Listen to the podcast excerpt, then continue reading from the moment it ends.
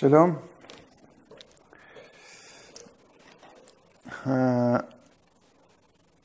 הרמח"ל בסדר ויכוח הוא מאוד מעריך באותם משפטים קצרים שהזכרנו בפעם הקודמת על צורת העיון ואיכות העיון, דברים שהם מוסיפים גם בחזרה שלהם ובהתמדה שלהם וגם אה, מוסיפים, כן, אה, אה, בהבנה יותר של המבוקש. החכם, כן, מי שזוכר, מאוד שמח לפגוש את החסיד, ומנסה להבין במה הוא עוסק. מלכתחילה החכם אומר לחסיד, אתה אותי לא תוכל להבין, כי אתה לימדת את עצמך רק בפרישות והתבודדות, אמירת מזמורים ובקשת תחנונים, ולא הרגלת עצמך בעיונים בפלפול התלמידים. ומעריך להסביר לו ככה את הנושאים. ואז שואל אותו החסיד, אחי, ידעת הרבה, אך מה שצריך לשלמות עצמך, הידעת? כלומר, הוא מעביר את מרכז הכובד של העבודה, עבודת השם, אל הסובייקט. כל החוכמה מתעסקת במפגש של האדם עם החוץ, בניתוח של האדם, את העולם החיצוני לו. אבל מה היא עם האדם עצמו? האם האדם עצמו מסוגל להשתנות? ומה ששאר בינך ובין קולך. עונה לו החכם בהתחלה, מה יש לימוד של אדם? כי אם לשמוע בקול השם ולשמור כל מצוותיו. מצווה מצווה בשעתה. כשידעתי הלכות הש"ס וספרי הפוסקים, אני ידעתי מה שמצווה לשלמותי ומה שער ביני לבין כל. כאילו, אה, לוקח החכם את השולחן ערוך, מוציא את ההגהה הראשונה של הרמה מתוך השולחן ערוך, שיוויתי השם לנגדי תמיד, הוא כלל גדול בתורה ובמעלות הצדיקים. את ההגה הזו הוא מוציא, ואז מה, הכל בסדר. הנה, אני יודע מה לעשות. קשה מאוד לחשוב שהחכם חשב שבאמת רק עולם המעשה הוא הנזקק לעבודת השם. אה, יכול להיות מאוד שהוא קרא את המשפט הראשון של הרמ"א. אה, ועדיין, את המשפט הזה הוא לא ראה צורך להרחיב כמו שמיד אה, נראה, אלא השאיר אותו בראשוניות שלו. למה זה כך? עוד פעם, כתוצאה מאותה שיטה. כשאתה פוגש עולם של מעשה, אתה פוגש עולם שאתה מסוגל לדבר אודותיו. אתה לא מדבר על היחס שלך אליו, אלא עליו. יש הלכות מזוזה, יש הלכות תפילין, יש הלכות שבת. ועל כל פרט ופרט אפשר להעריך יותר ויותר. אה, אבל כשמדובר על האדם עצמו, אם אין לך את אותה תפיסה ראשונית, שהאדם מסוגל להשתנות וצריך להשתנות, כן, ו, ו, אה, וזו בעצם התביעה של עבודת השם, לרומם את החיים של האדם, לרומם את ההשגה של האדם, את השאיפות של האדם. אדם באמת יכול לשאול כל חייו בהתקדמות, אפשר לקרוא לזה אה, כמותית, ולא לשנות באיכות החיים שלו שום דבר. והוא שואל אותו החסיד, אמת הדבר. כשידעת כל זה, ידעת מה שמצטער לשלמותך מצד מעשיך, כן, כשמדובר על עולם ההלכה. אך מה שמצטער לך לעניין זה מצד לבך ומחשבותיך, ידעת? אמר החכם, כבר חכמים הגידו כלל גדול כללו וכל מעשיך יהיו לשם שמיים. ואת ה, הכלל הזה לוקח הרמב"ם בשמונה פרקים ואומר, הנה זה כלל שבאמת יש בו המון פרטים. אה, אם כן, שנם מסכימים על דבר אחד, שאין די המעשה להיות עובד אלוקים, אך שצריך כוונת הלב ויושר מחשבה. החכם, או מי איש החכם ויכחיש את זאת? אדרבה, עיקר העבודה הוא כוונת הלב. וכבר אמרו רבותינו זיכרונם לברכה, שכל טוב לכל עושיהם, לעושים לשמה ולא עושים שלא לשמה. וכל העושה שלא לשמה, נוח לו שלא נברא. וקרא כתיב, ויפתו בפיהם ובלשונם יכזבו לו וליבם לא נכון עמו. אנחנו צריכים לשים לב, זה החכם אומר את זה. החכם מכיר את מאמרי חז"ל, החכם מכיר את כל התביעות, אבל הוא עדיין לא מכיר את התוכן שלהם. רב לזר בן ערך אמר לב טוב. והכריע רבן יוחנן בן זכאי רבו כמותו. כלומר, הוא מסביר פה,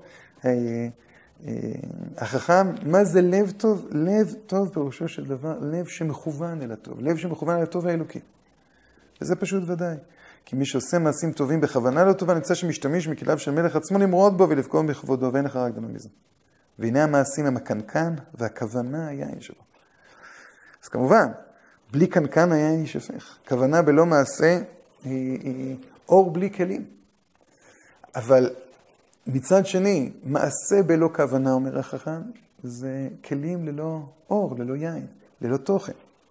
וכבר לימדונו חז"ל לברכה, אל תסתכל בקנקן, אלא במה שיש בו. ומי שליבו יקבוץ אבן לו, אפילו יעשה כל המצוות שבעולם, כאחת לא יעשה נחת רוח ליצרו. הרי מה זה דומה למקריב מנחה בכלי טמא, שהמנחה מטמאה בעבור הכלי. כי לא לרצון תהיה לו.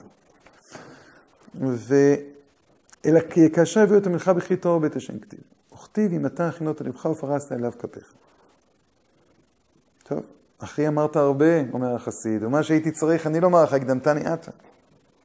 אמר החכם דבר זה לא מסופק את זה שיצטרש להתפרסם לברכן יתד תגור אצל כל חכם לב. עכשיו, שואל אותו החסיד, כמה אתה מעריך במצווה? הוא אומר, הכללים הם קצרים ומעטים, אך הפרטים ופרטי הפרטים מתרבים והולכים. וכאן אומר לו החסיד דבר שהופך את הקערה על פיה לא רק במובן, עוד פעם, הכמותי שלה, אלא במהות שלה. אמר החסיד, ולא ישמעו אוזניך מה שפיך מדבר. מצווה להישב בסוכה זה כלל שיש לו כל כך פרטים שצריכים להם כל כך הלכות וכל כך שאלות ותשובות ועדיין אין די.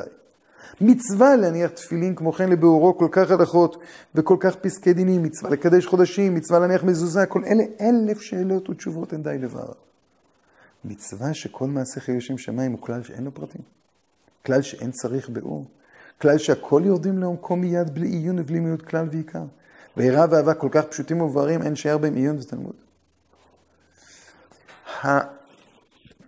הפרטים במצוות הם באמת תוספת, לפעמים גם תוספת של איכות. הרבה פעמים דרך הפרטים אנחנו מבינים את התוכן של המצווה יותר, אנחנו מבינים את ההגדרה של המצווה יותר. כל לומד גמרא יודע שדרך ההכי תמצי, דרך האופן שבו הדבר אה, אה, אה, מתבטא, אנחנו מבינים את המהות שלו. כן, אנחנו הרבה פעמים, כדי להבין סברה טובה, אנחנו שואלים מיד מהי נפקא מינה, מה, מה, מה הפועל היוצא מזה, ואז אנחנו מבינים יותר עמוק את, ה, את התוכן המופשט. אבל עדיין, התוספת היא תוספת, אפשר לקרוא לזה מבחינתנו, מבחינת התפיסה שלנו את המצווה.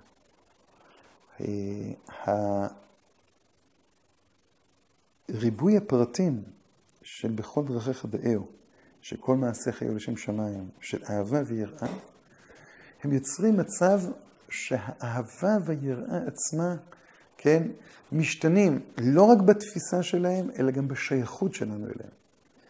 והחכם מתעקש ואומר, לא, אנחנו יודעים. זה אה, דברים פשוטים. כמו שהוא הציב בהתחלה. אמר החסיד, איני יכול להבין איך אפשר שאתה, אשר איש חכם אתה, שדרכך לדקדק בכל דבר כחודה של מחט. ובדבר הזה אתה מתרצה בשטח העניינים, כלומר בצורה השטחית שלהם. הוא מוציא דבר עמוק כל כך על נקלה. הוא שואל אותו שתי שאלות. אמונה בתום לבבך, כמו שיצאת כל כך זמן, וככה ראינו את זה, אי אפשר להוציא זמן, והעמקת כל כך לחקור בדינים אשר חקרת בחוכמות אשר חיפשת, יוצא עשירית הזמן ההוא? או שאלה שנייה, אחד מעשר מה שחקרת בחוכמות ההם, כלומר, לא ברמה של הזמן, אלא באיכות. אבל אני אומר את האמת, ודאי שלא יצא איתי בעיון הזה חלק אחד מן המאתיים, או אחד מני אלף מה שיוצא לי בשאר העיונים. אבל אני מאמין שלא צריך. אמר החסיד, אין אומרים למי שלא ראה את החודש, שיבוא ויעיד. אם אתה היית קובע את העיון שלך, הייתי, ולא היית מוצא כלום, הייתי אומר, אבל אתה לא עשית את זה. ואז הוא מביא את אותו מאמר חז"ל, הן יראת השם היא אחת. והוא אומר, אך אמור נא לי, וכי אין ענפים ליראה, לאהבה, לטהרת הלב, ואין לדעת עד היכן משלחים פה אורותיהם. כלומר, אותה תפיסה רגשית, ראשונית, היא לא נותנת לנו להבין עד היכן הדברים מגיעים, מה ההשלכות. כן, איפה זה נוגע בחיים שלנו, איפה זה משפיע על החיים שלנו. אמרנו עוד פעם, רגש מוסרי הוא יכול להגיע עד מקום מסוים, לפעמים אתה אפילו לא יודע שהוא, זה בכלל נוגע לשם, ולפעמים אתה חושב, וחושב לא נכון. אם יש מילים השיבנו. מוטבעות הן המידות האלה באדם, שיהיו כל בני אדם מוצאים אותם בנפשותם, כמו שנמצאו כל התנועות הטבעיות, כמאכל, משתה, שינה ויקיצה. ושאר כל החכות בטבענו עד שלא יצטרך לבקש אמצעים לקנותם. או אין אמצעים לאלה, מפסידים שיצטרך להרחיקם להישמר מהם, או אין דרך להרחיק מפסידיהם. והוא אומר, אי אפשר לשאול בדבר הזה מצוות אנשים מלומדה. אומר החכם, לא עלה על דעתי שיצטרך איום גדול על הפינה הזו. אז כנראה שפה באמת מתרחש המפנה. כשבוחנים חוכמה מול חוכמה, פרטים מול פרטים, ועוד פעם, את ההבדל המהותי בין פרטי תורה של התורה הנגלית, של התורה המעשית, לפרטי תורה של תורת הלבבות, אז באמת החכם עצמו אה, מסוגל להשתנות. שנזכה בעזרת השם.